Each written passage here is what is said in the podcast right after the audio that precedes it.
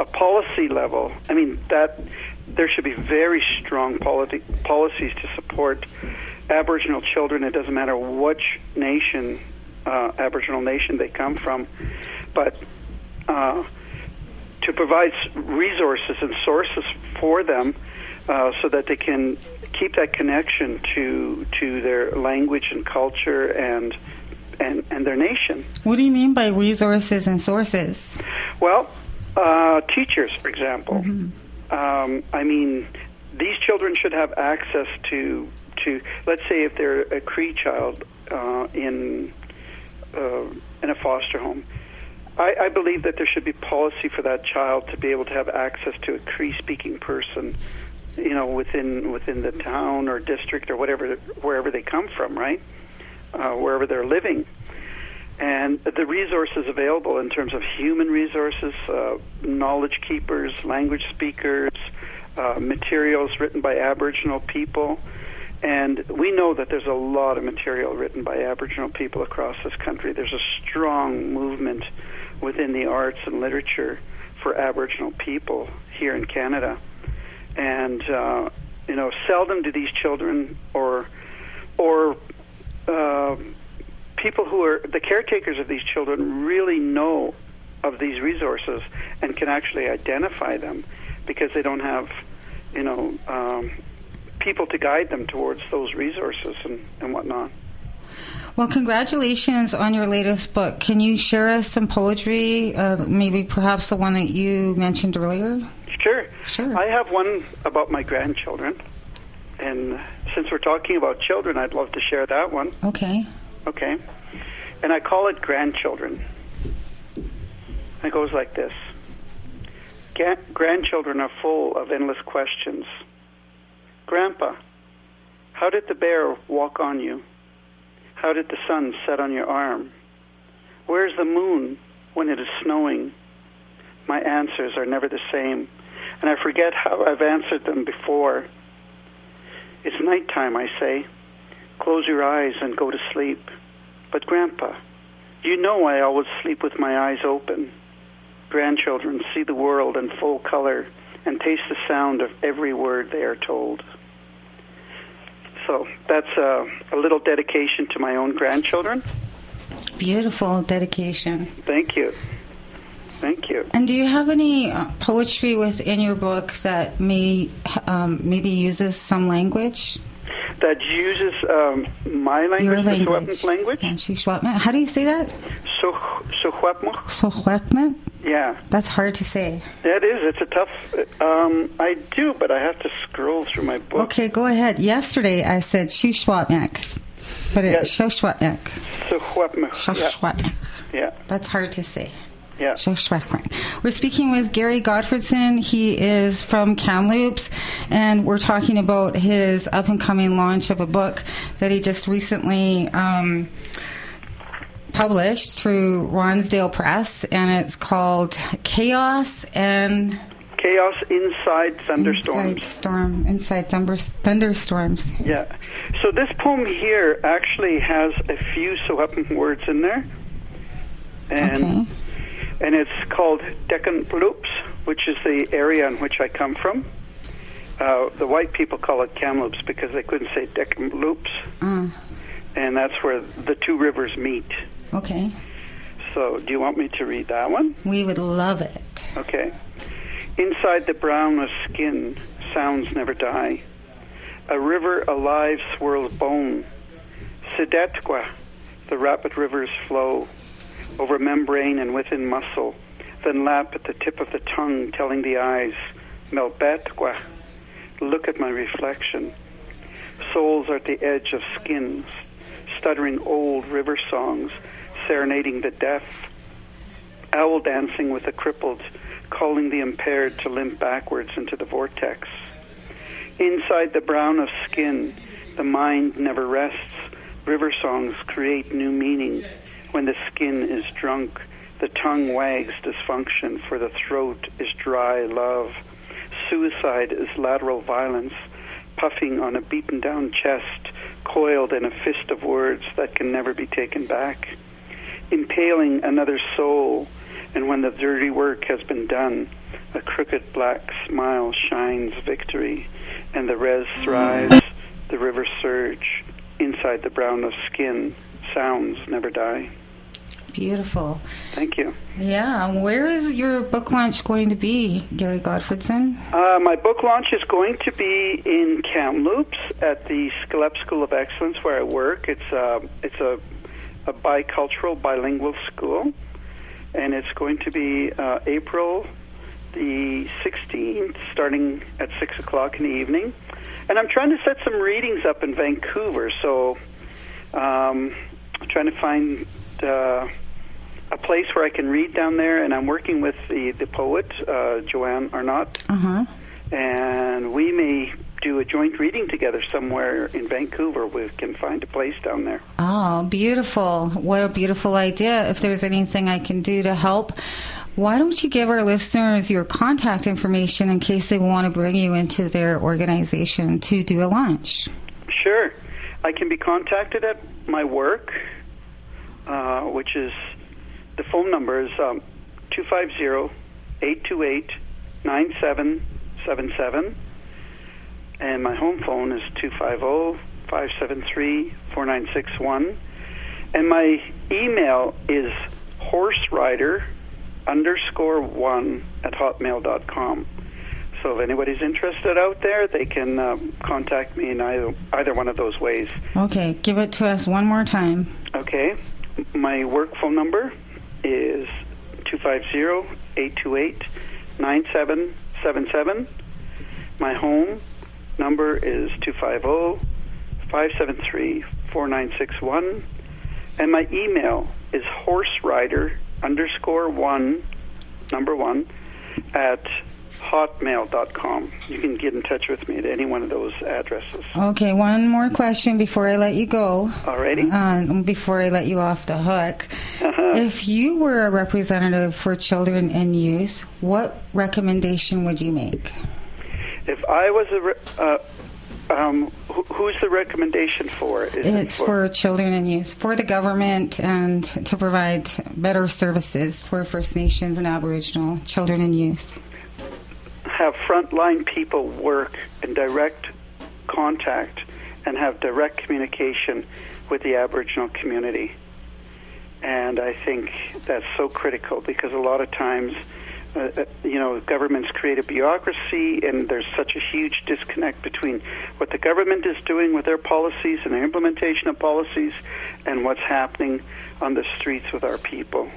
Beautiful. Thank you very much. You've been listening to Gary Gottfriedson, the author of Chaos Inside Thunderstorms. We're going to go to Motherless Child on Co-op Radio one hundred point five F M. Thank you, Gennarji. You're welcome. Have a good day.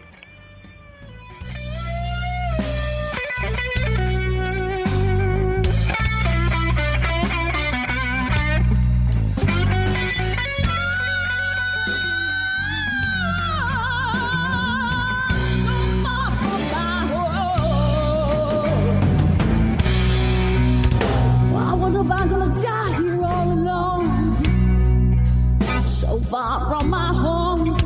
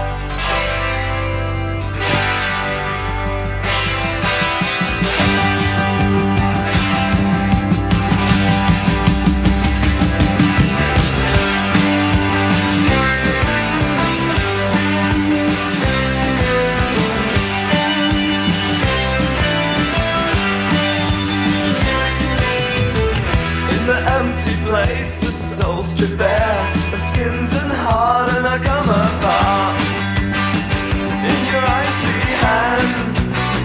I forget my role as I stare into your soul. In the empty place you change your mind, you change your clothes, you change your pose for a perfect fit. I forget the cost as I stare into your past. For a moment with strangers, for a minute you look away, for a second or always, for an instant another day. Such strange things you say.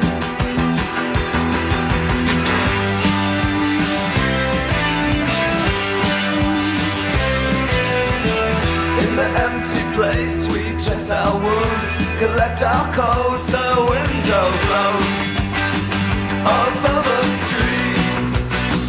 I prepare my case as I stare into your face. For a moment with strangers, for a minute you look away, for a second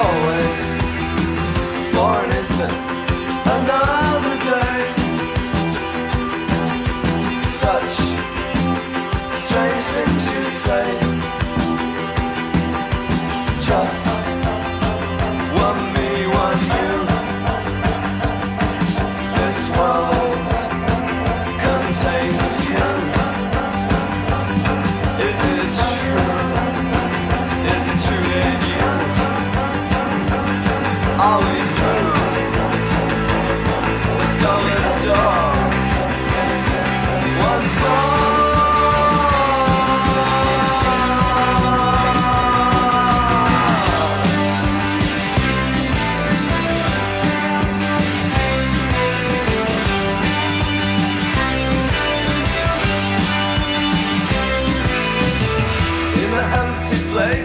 Dress our wounds, collect our coats, our window glows above a street. I prepare my case as I stare into your face. For a moment with strangers, for a minute you look away, for a second always, for an instant another day. Such strange things you say. Such strange things you say.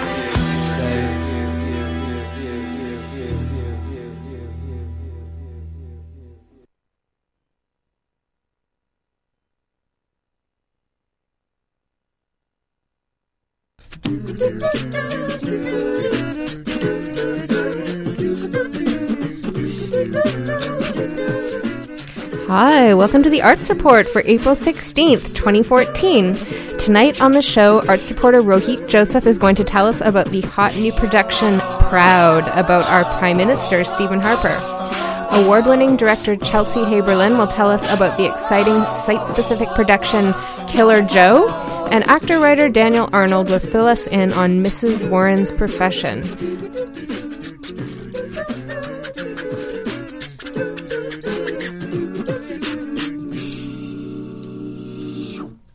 Hi everybody, welcome to the Arts Report. I'm your host for tonight, Sarah Lapsley. We've got a packed show, so let's get started. Rohit is here with us tonight.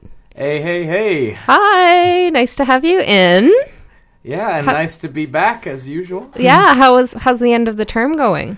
Uh, you know, the usual grind, the usual studying and not studying, then struggling with like trying to get the motivation to study, eventually studying for a bit, and then taking like a three-hour break because he just couldn't keep it up. So it's, it must be getting towards the end of the exams. Yeah, well, for me, actually, my first exam is starting tomorrow. So, oh. So I haven't even like got one done yet, so that's why it's like... Uh, it's not it's not close to being over just yet. Wow. So you took the time to go see the play and come into the arts report. It's like, I guess, a good procrastination I exercise. Figured, I figured it'd be better. I don't, I, I just not kid myself, realized that I'd probably not be doing that much studying anyways. And then you told me about this play, which you, as you pitched it, was a satire on Stephen Harper. And with that kind of pitch, uh, it was hard to refuse. It was an offer I could not refuse. Yay. A lot of people refuse my offers, but not you. So that's good. So you said it was the first time you'd been to the Fire Hall Arts Theater. Yeah. It's and, nice. Oh, man, yeah. Just being um, a first-time uh, attend, just the first time just seeing this building and uh, and just remark. It's, it's so remarkable that they managed to convert this heritage building, because for Vancouver, uh, this is this is as old as it gets. You know, one of the oldest buildings we have. It's one hundred eight years old, I believe, and um, they managed to convert it Uh, from a fire hall into a theater about thirty-seven years ago.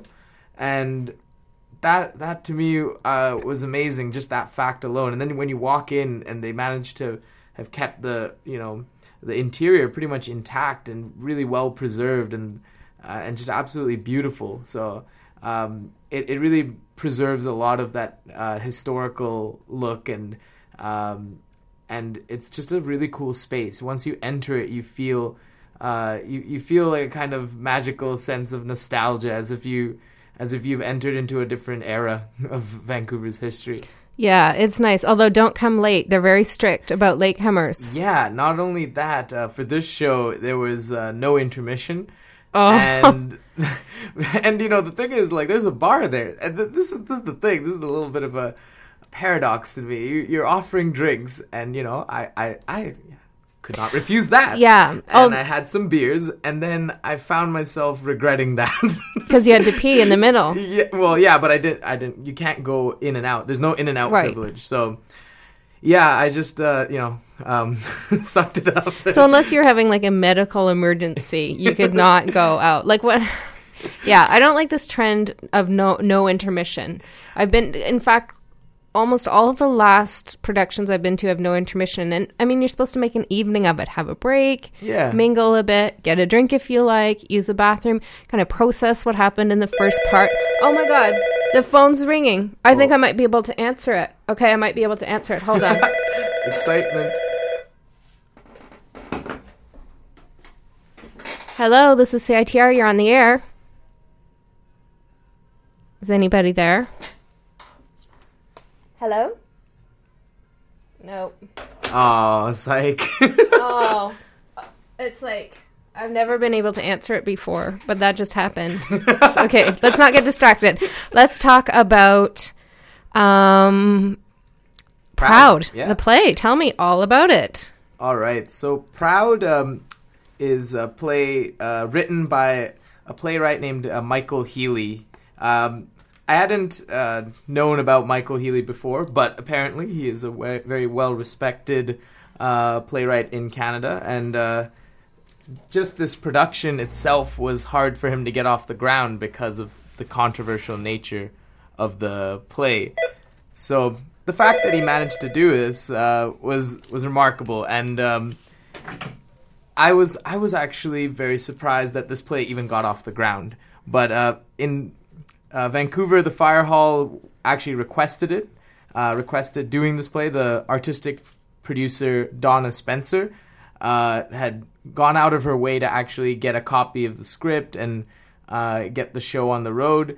And that's uh, how she got involved. She ended up becoming the director of the whole play. And then we've got a, a very small cast in this play. You've literally got Stephen Harper himself, as played by... Andrew Wheeler as the Prime Minister. Uh, you got Craig Erickson, who's who plays a guy named Carrie, who's basically the advisor to Harper. Emilia Gordon, uh, who plays a character named Jizbella. And uh, another uh, actor there is uh, Scott Button as the character Jake. So this is four people carrying this whole show. And mostly it's the, the three main characters, the Prime Minister, Carrie, and Jizbella, that are carrying the show for the for the majority. And I found that actually worked really well. It, it, I'm, at first, I thought this would be a big, bigger ensemble, because if you're dealing with Ottawa uh, and and the, po- the political life, you're going to have to involve a lot more different characters, I would have thought. But instead, it took a very micro view. It literally, the whole play took place in Harper's office. And the, the set design, by the way, was is, was beautiful. It actually looks like Uh, a presidential office uh, or a prime minister's office. So uh, they made that work very well. It was very intimate. Uh, the space of the Fire Hall Theater is is limited, but uh, because you're so close to the to the actors and the stage itself, it makes you feel more immersed in the production. And uh, Proud uh, starts off uh, by letting you know that this is Uh, shortly after taking place shortly after the twenty eleven federal election, where Harper won his majority government. Uh, one Black. And one uh, little liberty they take is uh, that instead of the uh, N D P winning most of the seats in Quebec, uh, the Conservatives won even those seats. So the conserv- Conservatives made a really decisive victory. Um, and the setup is that we get this uh, new M P Play, who's Gisbella, uh, played by uh, Emilia Gordon, as I mentioned earlier. She's kind of the rebel uh, M P, because she came in and she's basically not supposed to be there. It, essentially, it seems that she managed to slip under the system and become an M P because somebody didn't check where she was, uh, where, where, how she got nominated. Uh, she was apparently supposed to be in Canada at the time of her nomination and selection, but she wasn't. She managed to get in anyway. So as a result, Prime Minister Harper and his advisor Kerry have to somehow use her as as their tool. They end up playing a kind of Machiavellian political power play kind of uh, scheme, and they make her front an abortion bill that she doesn't actually really believe in, but it's a way to distract from other things like... And they'll actually mention real political events that happened in Canadian, uh, you know, in, in the recent Canadian media, like uh, Harper's jets, you know, how he wanted to b- purchase some really expensive new fighter jets. He, they would actually mention that, and then they would say that, uh, okay, Gisbella, you're going to get the f- abortion bill in focus today so that th- we can distract people from the whole Jets debacle, because they were going to cost more. And they actually played with real events really well like that. And of course, this is speculative, you know, it's just, it's just, they're trying, it's Michael Healey trying to kind of get the audience to see how political power plays might work, how uh, Harper might be seeing things, how he might be strategizing. And I think that was very cool. And it was very, uh, It, it was a bit caricaturized, because the guy, Andrew Wheeler, he plays Harper like a complete robot. He does like the exact depiction that we we have of Harper, which is just the complete old white guy square who just, like, even he, his body posture is like this, like hands uh, by his side all the time and just uptight, and he's constantly fiddling with his button, just little little subtle details he makes to ensure that this is this is the classic Harper that we have come to know, but not necessarily love, uh, over the years of our... Uh, no, not necessarily. Not necessarily. But Andrew Wheeler uh, actually ends up playing a very, in a way, sympathetic Harper. By the end of the play, you end up feeling a bit more... Uh, sympathetic towards Harper, because Michael Healey writes some uh, some interesting uh, monologue for uh, Harper's uh, the Prime Minister character, and it, it's about Harper saying, like, I don't actually care about uh, the abortion issue. I don't actually care about decriminalizing certain drugs or legalizing whether that happens. I don't care. What I really care about is shrinking the government and stuff like that, where he actually has only a few core issues he cares about, uh, but he has to front these other things as just because that's part of the job, and that's and it, it's part of what he has to do in order to get what he really wants to happen. So I don't want to spoil too much, because the play itself has a ton of surprises that you need to see.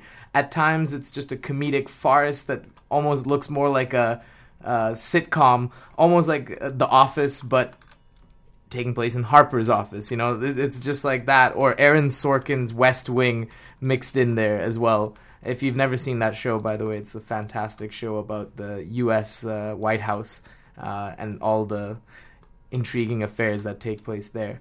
Um, so it's it's partially a sitcom and just comedic farce, but the show takes a drastic shift near the end. Uh, Proud becomes almost uh, a political, a strong political activist kind of play by the end of it, uh, where we get... Um, A, a beautiful monologue from Scott Button as Jake. Jake is a, a character that's actually uh, a, the son of Gisbella, and you see him grow up, and he makes this monologue at the end that's very powerful and very uh, and very meaningful, but like at the same time, uh, it hits on the core issues, uh, and it's not just an emotional ploy. It's actually a very... Uh, It's it's very relevant. It's very, very relevant to what we face as a country, all the challenges that we face. So my recommendation, I, I if you have, if I had to rate Proud, um, I would give it eight robocalls out of ten. It's Great. A, it's a pretty, pretty awesome play. Um, so far, I've been praising it a lot. So I'll, I'll say the only issues I had, maybe Gisbella's character was, uh, I think, a little bit one-dimensional at times. Um, other than that, uh, I I would say the play was a great uh, time, and everybody should uh, come out and watch it. And uh, you know, maybe you'll learn a bit more about Canadian politics while you're at it, because otherwise, let's face it, a lot of us don't tend to pay too much attention unless there's an issue that strikes us. Yeah, that's true. Wow. Well, I'm glad you went. I'm glad you liked it, and you gave us like a really thorough. Um, view of it. I'm just, we're going to get Chelsea Haberlin on the line, so we have to wrap up, but I was amusing myself um, listening because, and I was just telling you, Rohit, that Stephen Harper loves to sing, and he will sing at any public occasion he probably that he can, and he plays with a band called um, the, the Herringbones, and he's truly awful. And just like you said, it, he's very wooden. He has yeah. like the lamest rock moves, and he wears these kind of comfy old man shoes. Um, but you know, I was just thinking, if he had become a rock star, maybe we wouldn't have all of these problems that we do in our country, like oh, dismantling goodness. environmental protections and science efforts and so on, because his true calling really is as a rock star. But unfortunately, he didn't really have what it takes and ended up in politics instead. So I thought I'd play a fun one. This is our oh, Canadian yeah. Prime Minister, Stephen Harper, singing The Seeker by The Who. And he, the show that's about him that Rohit just talked about is called Proud. It's running April fifth to April twenty-sixth, the Fire Hall Arts Center. So you can check that out at fire hall arts center dot c a. Oh, one note I'll make, if you're going to see the show anytime, uh, a best time would be Wednesday, because you can pay what you want. It's oh, pay by donation. Nice. So uh, that might be a good time if you're feeling a little money strapped. Okay, great. Thanks a lot, Rohit. Good to see you. Good luck on those exams. Thank you. Okay, Stephen Harper doing The Who. We'll be right back on C I T R one oh one point nine F M.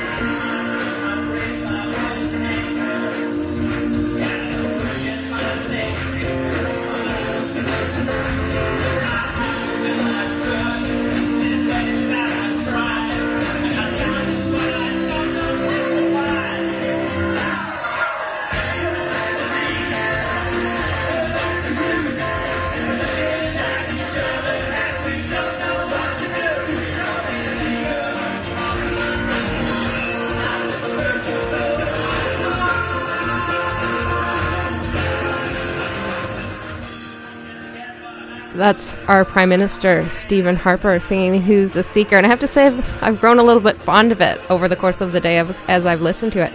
But it's time to move on from that. Goodbye, Stephen Harper. Please actually do say goodbye to our country in an election, if we ever should have one again. Now, I am going to talk about a production called Killer Joe, and I've got the director, Chelsea, on the line. Let's see if she can hear me. Hello, Chelsea. Hello. Yay! So you're out and about in the city. I am. Good. So um, you're the co-artistic director of It's a Zoo Productions. Yes, that's and you, right. And you've worked on quite a few productions, like, you know, over the years. Yes, yes, absolutely. Yeah, we've been we've been doing shows since we uh, founded the company in two thousand six. And uh, did you win an award at the Jessies? I was there maybe last year. Yeah, I did. I won the Ray Michael Award for uh, Most Promising Emerging Director. Oh, that's excellent. Yeah, it was pretty exciting. Yeah, so tell us about this one that you're doing right now, Killer Joe. Sure. Uh, so Killer Joe is the first play by Tracy Letts, the playwright who went on to write Bug in August Osage County. And um, so, yeah, he wrote this play in the early nineties, and it's set in a trailer park in Texas. So we have actually constructed uh, a trailer park in uh, a parking lot at the Italian Cultural Center. So the audience arrives, and they're in the trailer park, and then they walk into a trailer where the Smith family lives, and then we watch the story of the family. Wow, so we're really a part of it. Yeah, it's very immersive. It's a real fly-on-the-wall experience. You're you're very close to the action. It's close proximity. So what if it rains then? Yeah, well, the actual play happens in a trailer. So you're inside, and like it's raining right now, and we have a show in a couple hours. We have some tents up and some tarps, and so at intermission and before the show, you can stand there and have your drink and your hot dog, and then during the show, you go into the trailer. Oh, that sounds really exciting. Now, it says yeah, it, it, is. It contains smoke, violence, nudity, coarse language, and simulated sex. Yep, all that. it's it's a whole lot. So tell me about the plot a little bit. Sure. So it's the story of the Smith family, like I said, and the son, Chris, needs to make some money fast. He owes some people some cash. And the way that he decides to make money is by hiring a contract killer to kill his uh, mother. and um, when and that's Killer Joe. And when Killer Joe comes into the family, things don't go quite as expected. Everything goes awry. Wow. And we're right close to the action. Yeah, yeah, right. You're right. You're right in there, and you watch things go wrong. So what was it like for you, like how did you get involved, and then what was it like to direct something like this where there's no barrier really between the audience? Yeah, this is the kind of theater that I love to do. So I've done a lot of shows like this with very close proximity. A lot of the plays that we do are promenade plays, which means you move through space. So we've done a lot of plays where people move with the actors in with the audience. And so I'm, I'm really into that. So I've done a lot of those shows. I'm actually more comfortable directing those shows than I am directing shows where there's a very clear and clean barrier between the audience and the action. Those don't, those are more performative, and those don't feel as comfortable for me as an artist. Um, so with this show, we actually, I actually came up with the idea of staging it in a trailer. So, um, so when I, you know, I, I, I proposed that challenge for myself, and then I had to do it. Um, so, That is the idea. And then uh, it was the main challenge for us in staging a show that was such close proximity was safety, because it um, is a lot of fighting in the play, and like and like I said, a lot of nudity and sexual content. And so it, it can, if it's too close to the audience, it, it could potentially be dangerous. So we brought in a fight choreographer and spent mm, a lot of time working on all the fights and a lot of time working on the blocking, so that we could be sure that it felt kind of exciting and kind of dangerous, but it was actually very safe. Wow. And how are people reacting so far?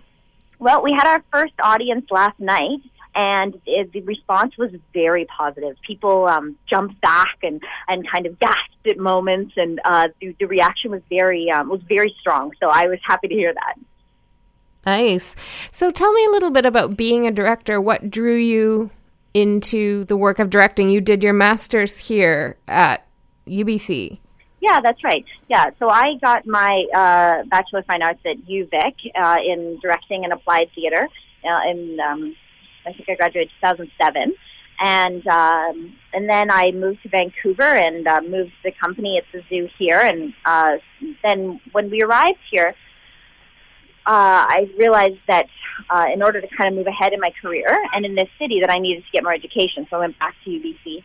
Um, I've kind of always been a director. Since I was a little kid, I've been directing plays.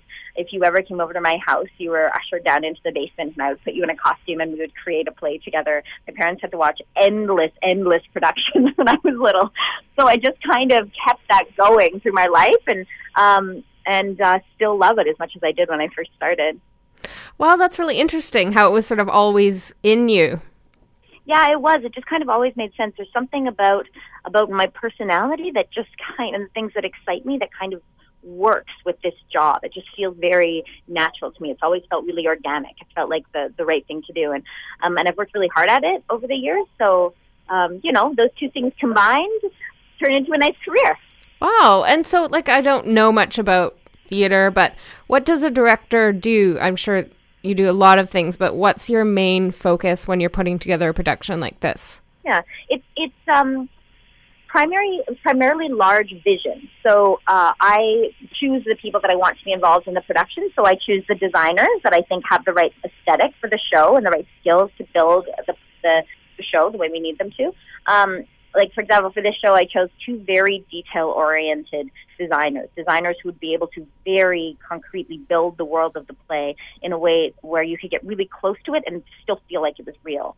Um, so it's not it's not stylized. It's actually quite real. So I chose those designers. I also ch- uh, did all the casting. So I chose the um, actors that I thought were right for the show. And then once I have those people in place, I sculpt the play. So I, you know, figure out what the transitions are going to look like and figure out, is it going to be comedic? Like, for example, with this play, it's quite a dark play, but I decided that um, it was just going to be dark no matter what we did because the content was dark. But that as a team, we needed to focus on finding the heart and the humor and the real genuine relationships between the characters. And we made that the focus. So that's the kind of choice that I make. And then everyone in the production kind of follows that as a through line. And I'm, I, I'm a synthesizer of ideas. I take everyone's collected ideas and I kind of break them down into something that's concrete and that the audience can hold on to. So that's sort of it. The person on the outside with the big vision who kind of ties it all together. Wow, that sounds like a great job. And, and so once Killer Joe is over in the beginning of May, what's next for you at, over the summer? Uh, my next show is at Pacific Theater. I'm doing a show called Gruesome Playground Injuries in July. So that'll be that'll be next for me, and then I'm uh, then I'm in August doing another show called Mister Marmalade, and that's going to be at the Gabriela Theatre Festival and probably at Little Mountain in Vancouver. So a couple of other shows coming up that are kind of like this one, a lot of a lot of really great characters and some really messed up situations. Wow. Well, thanks. I'm going to see it April twenty-second, so I'm oh, really great. excited. And actually, I have a friend that's going tomorrow night. So, um, yeah, we're going to talk about it next week as well on the show. Wonderful. That's great. Yeah. So, well, it was great talking to you, and good luck out there in the rain. Thanks a lot. Okay. See you soon. Okay. Take care, Chelsea. Thanks. Bye. Bye. Well, we were lucky to have Chelsea Haberlin on talking about Killer Joe. So as she said, it's by Tracy Letts, a playwright who also did that um, one, Osage, August County, you know, with Meryl Streep and the big c- collective of actors. Uh, so it's the Vancouver premiere, um, and it says sex, blood, and comedy served up with a side of grit. So it started last night, April fifteenth, and goes through to May fourth. Its shows are Tuesday and Sunday. Tuesday through Sunday. The location is at the Italian Cultural Center, thirty seventy-five Slocan Street, and it's in the big parking lot out front. Uh, twenty dollars for students and seniors, and twenty-five dollars for everyone else. So warning, the best kind of warning, this production contains smoke, violence, nudity, coarse language, and simulated sex. So it's a show for adults. Leave the kids at home. Uh, cash only for tickets at the door and concession and bar. You can only, uh, they can only have thirty-seven people per night. And so you're going into the trailers. It's set in a trailer park. You're going into the trailers, as she said, to watch the action. And there's two for one performances, April fifteenth, sixteenth, and twenty-second. So it's featuring uh, actors Sebastian Archibald, Ted Cole, Megan Chinanovsky, Emma Slip, and Colby Wilson. So you can find more out about that at it's a zoo dot org. So that's really cool. And I thought I might play a fun song. Now, I've played this song before, but I like it so much. And it's also about a killer, because in the play, Killer Joe, it's about a family that hires a killer um, t- to claim insurance money. And this is a punk rock song that I like to play. It's about another killer called Gary Gilmore, and he was a serial killer who was sentenced to death, and on the eve of his execution, or his final request, was that his corneas be donated. So someone, an unknown recipient, received Gary Gilmore's corneas after his execution, and the Adverts, a cool English punk band, wrote a song about it. So I'm just going to play that, Gary Gilmore's Eyes, and we'll be back in a few minutes to talk about Missus Warren's Profession.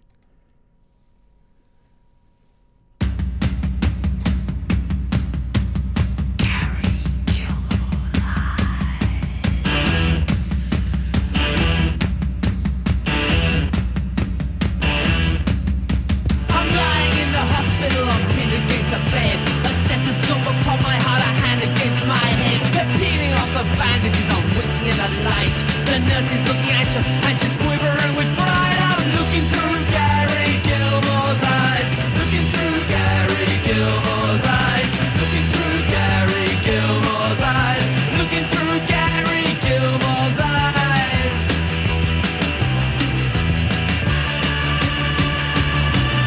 The doctors are avoiding me, my vision is confused. I listen to my earphones and I catch the evening news. A murder has been killed and you don't make this act of science. I'm locked into a private ward. I realize that I must be looking through Gary Gilmore's eyes, looking through Gary Gilmore's eyes, looking through Gary Gilmore's eyes, looking through Gary Gilmore's eyes.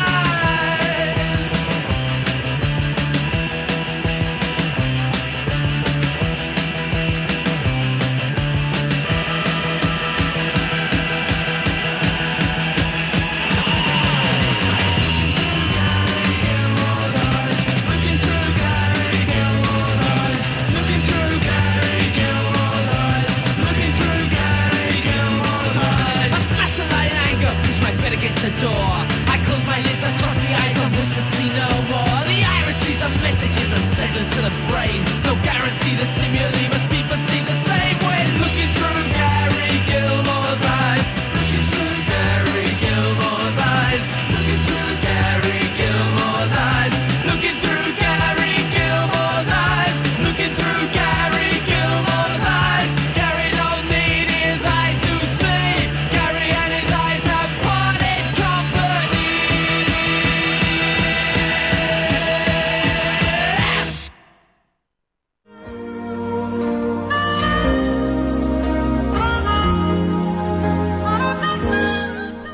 Huh.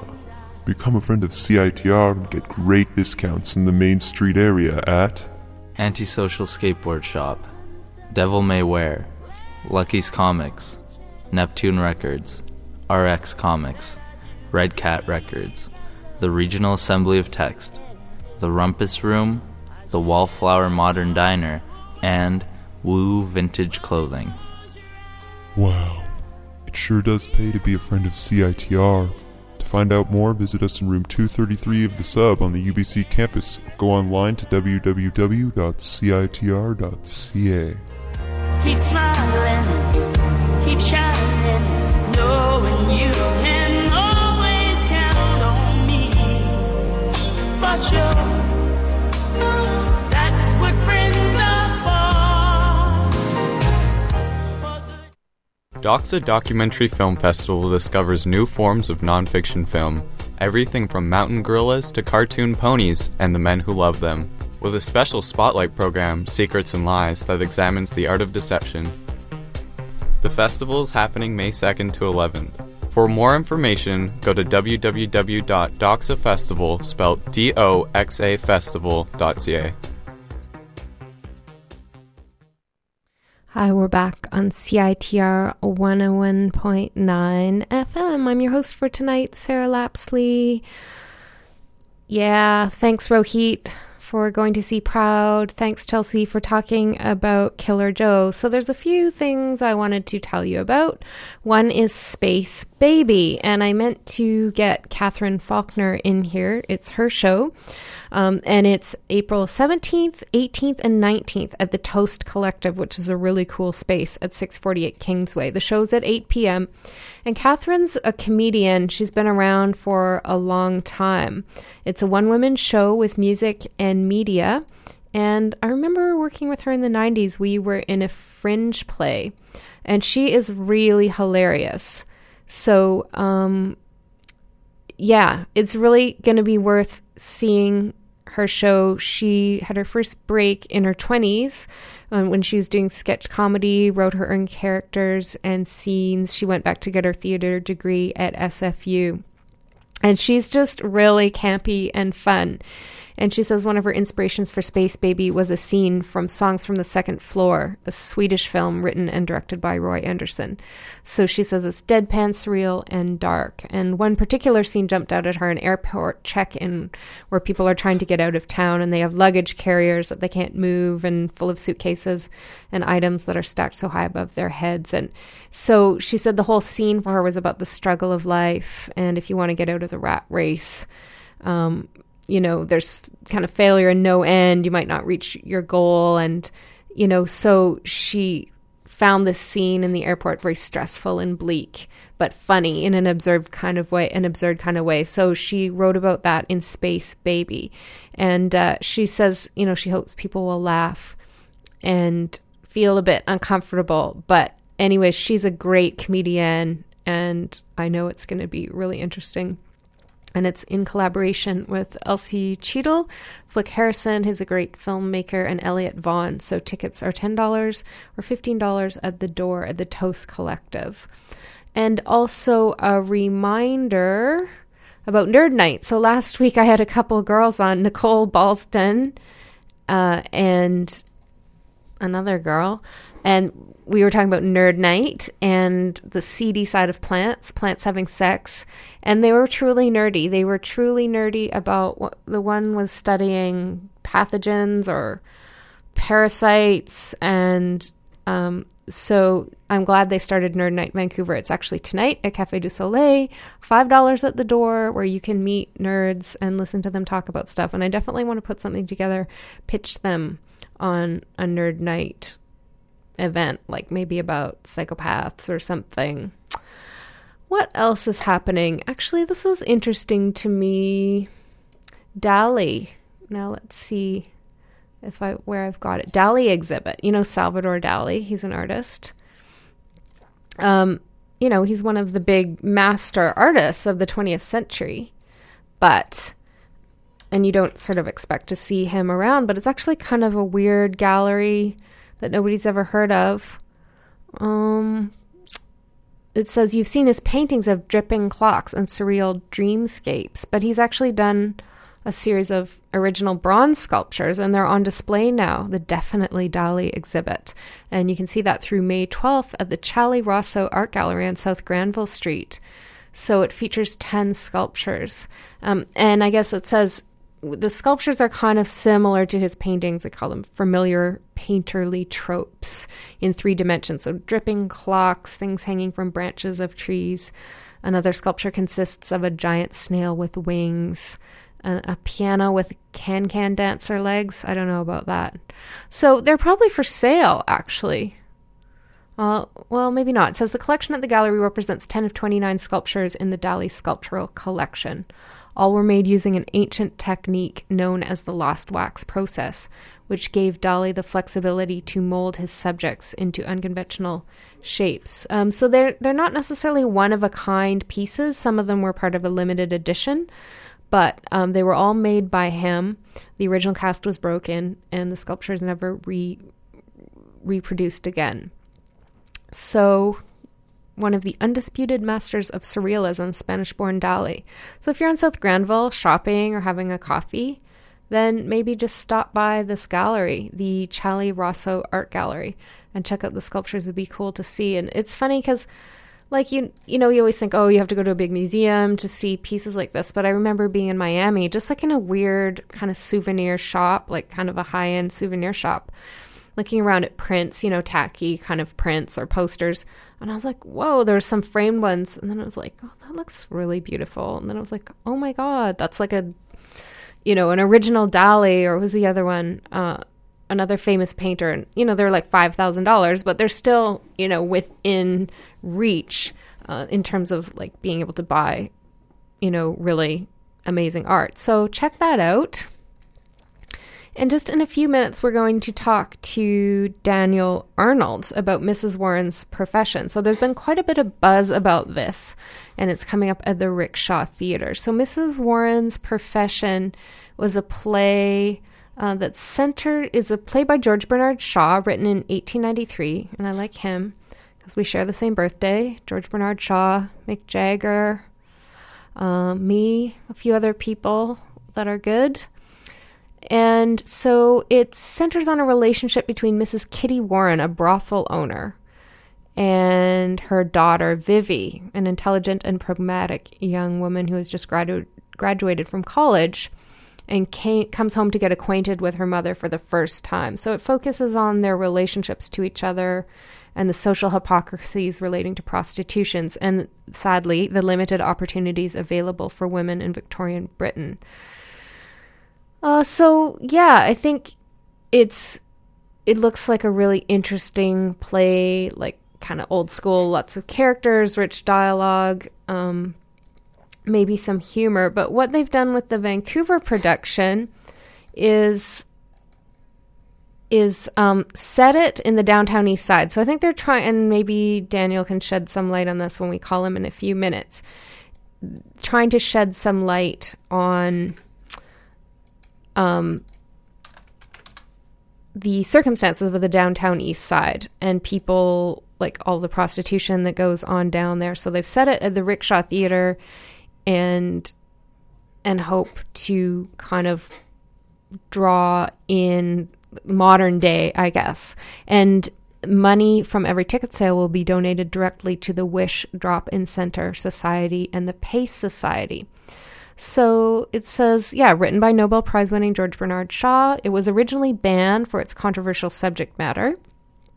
And it says the Alley Theater, that's the production company, invites you to experience the postmodern world of this one hundred twenty-year-old story through immersive staging and live music.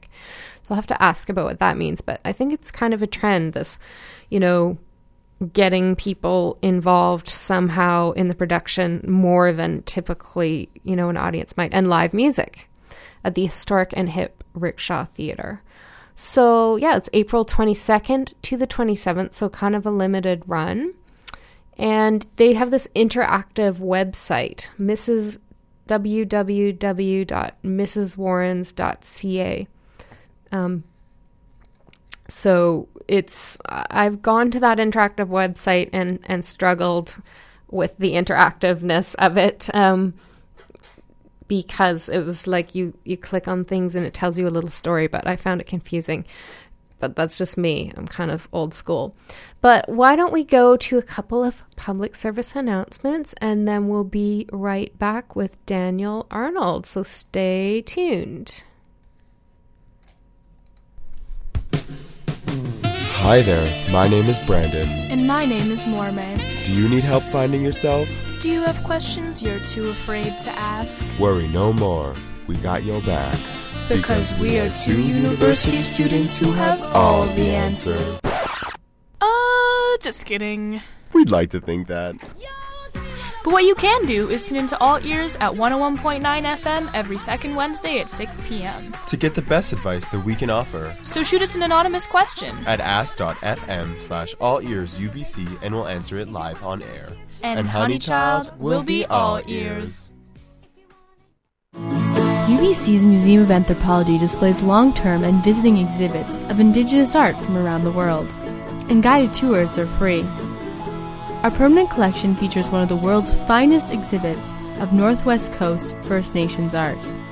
Our collection includes thirty-six thousand ethnographic pieces, five hundred thirty-five thousand archaeological pieces, and over six hundred pieces in the Kroner Ceramics Gallery. There's a lot to take in. Luckily at the Museum of Anthropology, final exams are always take-home. If you've never checked out this world-class facility, now's your chance. The Museum of Anthropology is located right on campus and free for all U B C students and faculty. Come enjoy our collection and resources.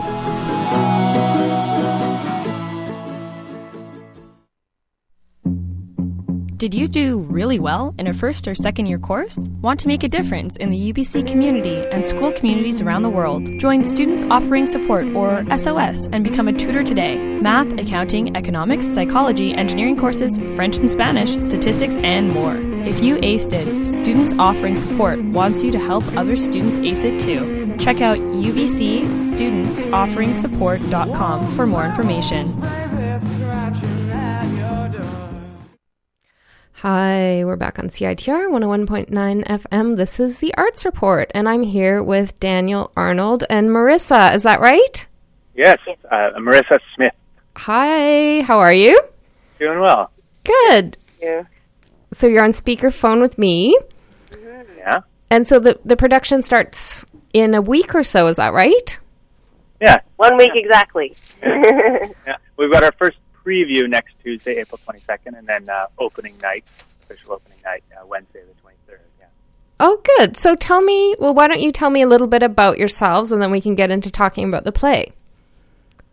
Um, okay, well, um, Marissa's talking. um, and uh, I am the artistic producer of Alley Theater, um, and uh, I've been working with Alley Theater for past, uh, five years, and uh, we do... Um, site-specific theater. Um, we have done shows in theaters as well, but we've done, you know, a lot of, of shows where we've, we've gone to unconventional spaces and and, uh, and and told the stories in their in their kind of live settings.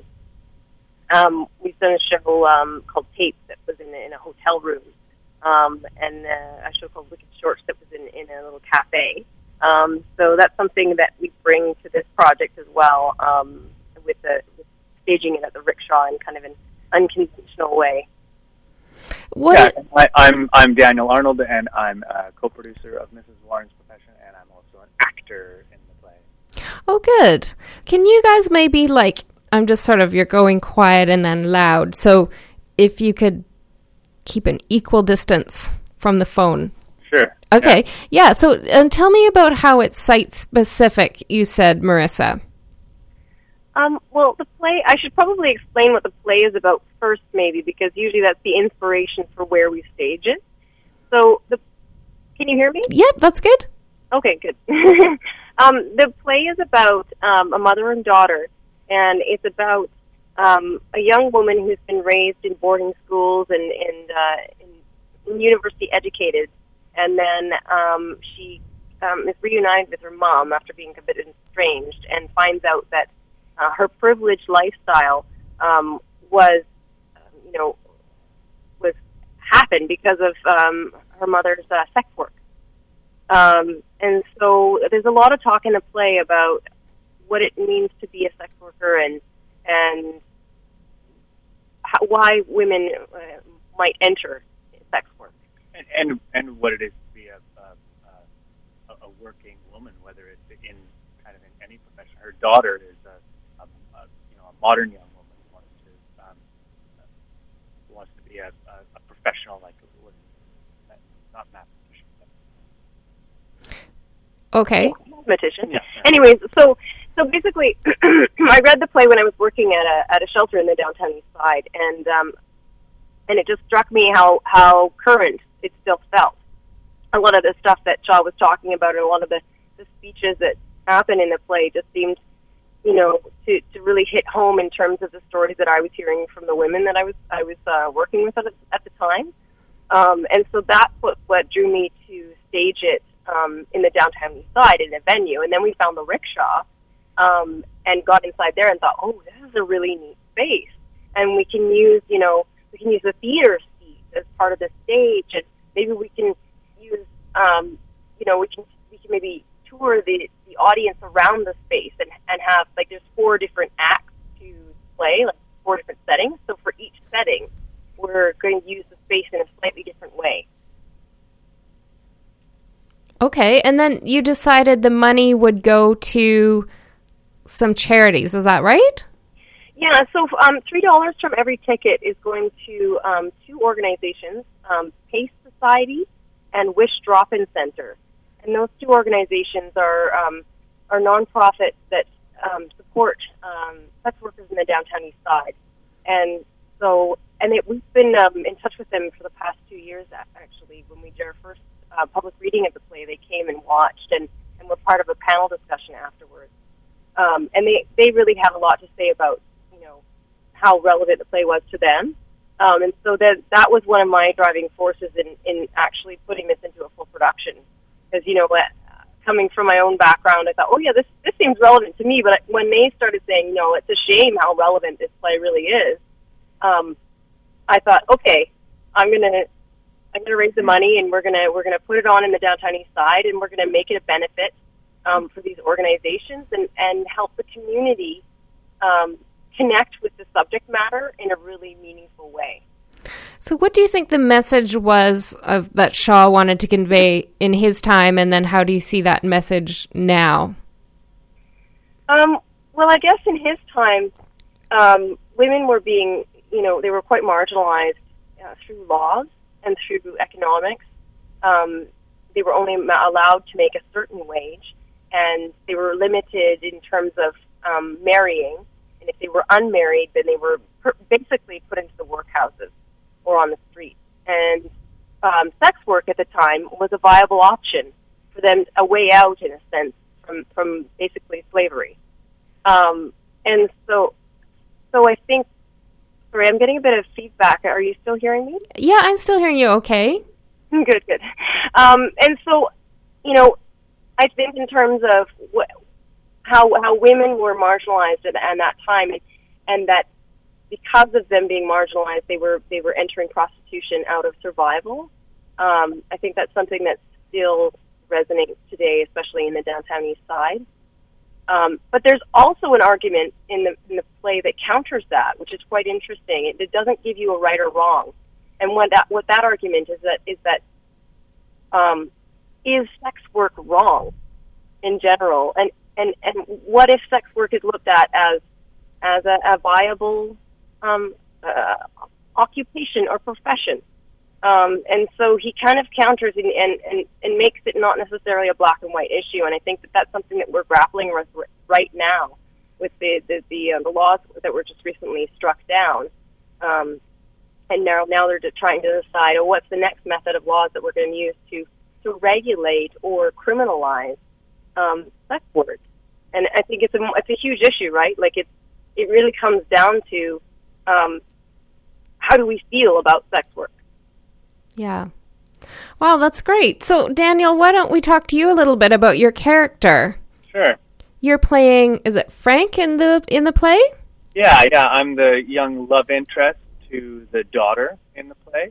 Um, and, uh, I, uh, interestingly enough, at one of the at the reading that we did a couple of years ago in, uh, for International Women's Day, um, uh, someone even in the audience said, "Well, I, I think that character is the real hoe," um, because you you essentially learn that he's um, he, he he's in it. He, he's basically in it for the money. He's in it for the daughter's money. He might not actually love the girl. Yeah, he's a bit of a gold digger. Um, Yeah, but he's this sort of um, uh, young, young punk, and he's um, uh, he he kind of he's part of the younger set and the younger crowd. Vivi is the daughter's name, and she is um, she's kind of bucking the system in a way. She's creating this new world, this new woman, this new modern world, and I think uh, Frank is is is um, half intrigued and and uh, interested in that. But that also, also very um, half, half going like, well, what, what, what is this? Like, w- w- women aren't supposed to do this, w- you know. Um, so I, I don't know. I'm, I'm having a lot of fun with him for sure. Wow, that's great. Well, it sounds like a really exciting play, and then you have the interactive website as well.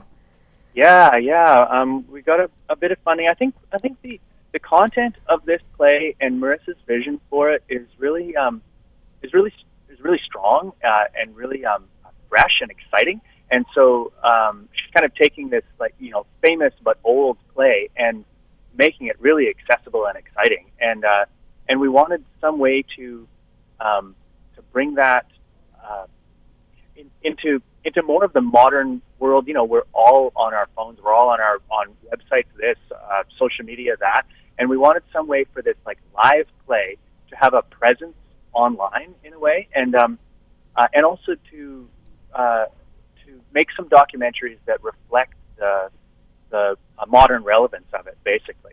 Um, and so um, we got a bit of funding to to do that, to make this really neat um, uh, website called Missus Warren. Is that Missus Warrens dot C A, uh, M R S W A R R E N S dot C A. Um, and it's interactive. Uh, it's like this kind of two hundred degree street view, and you can click on different icons and see or hear different um, documentaries. Uh, one of them is um, a documentary of an interview with a sex worker. One of them is a profile on Wish and Pace.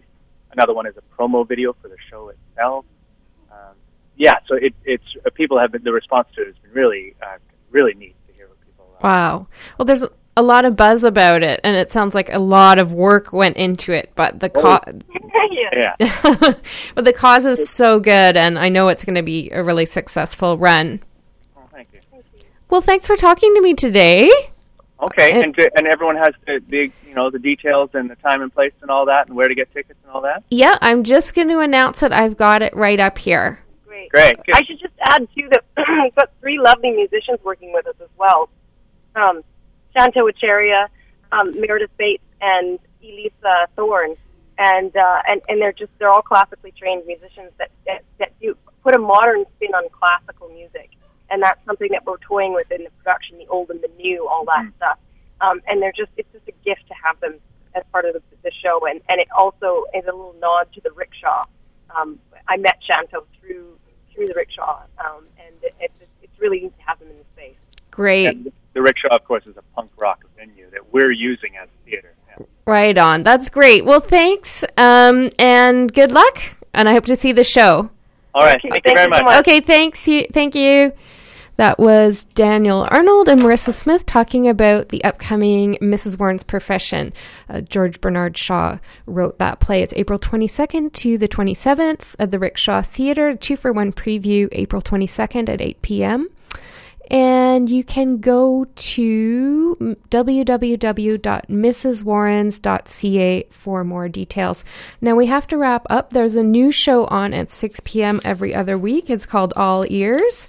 So they're going to get started, but come back next week to the Arts Report on the twenty-third of April. I'm going to go see Killer Joe. Uh, and let you know what it's all about. Poet Diane Rucker will be here to talk about her new book, Bonsai Love, and much more. I will be away in Halifax on the thirtieth, so we're going to have a fill-in on that date.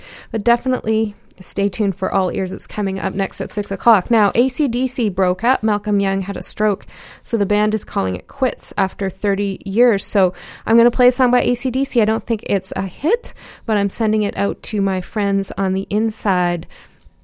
This is called Jailbreak, and you've been listening to The Arts Report on C I T R one oh one point nine F M. Stay tuned. There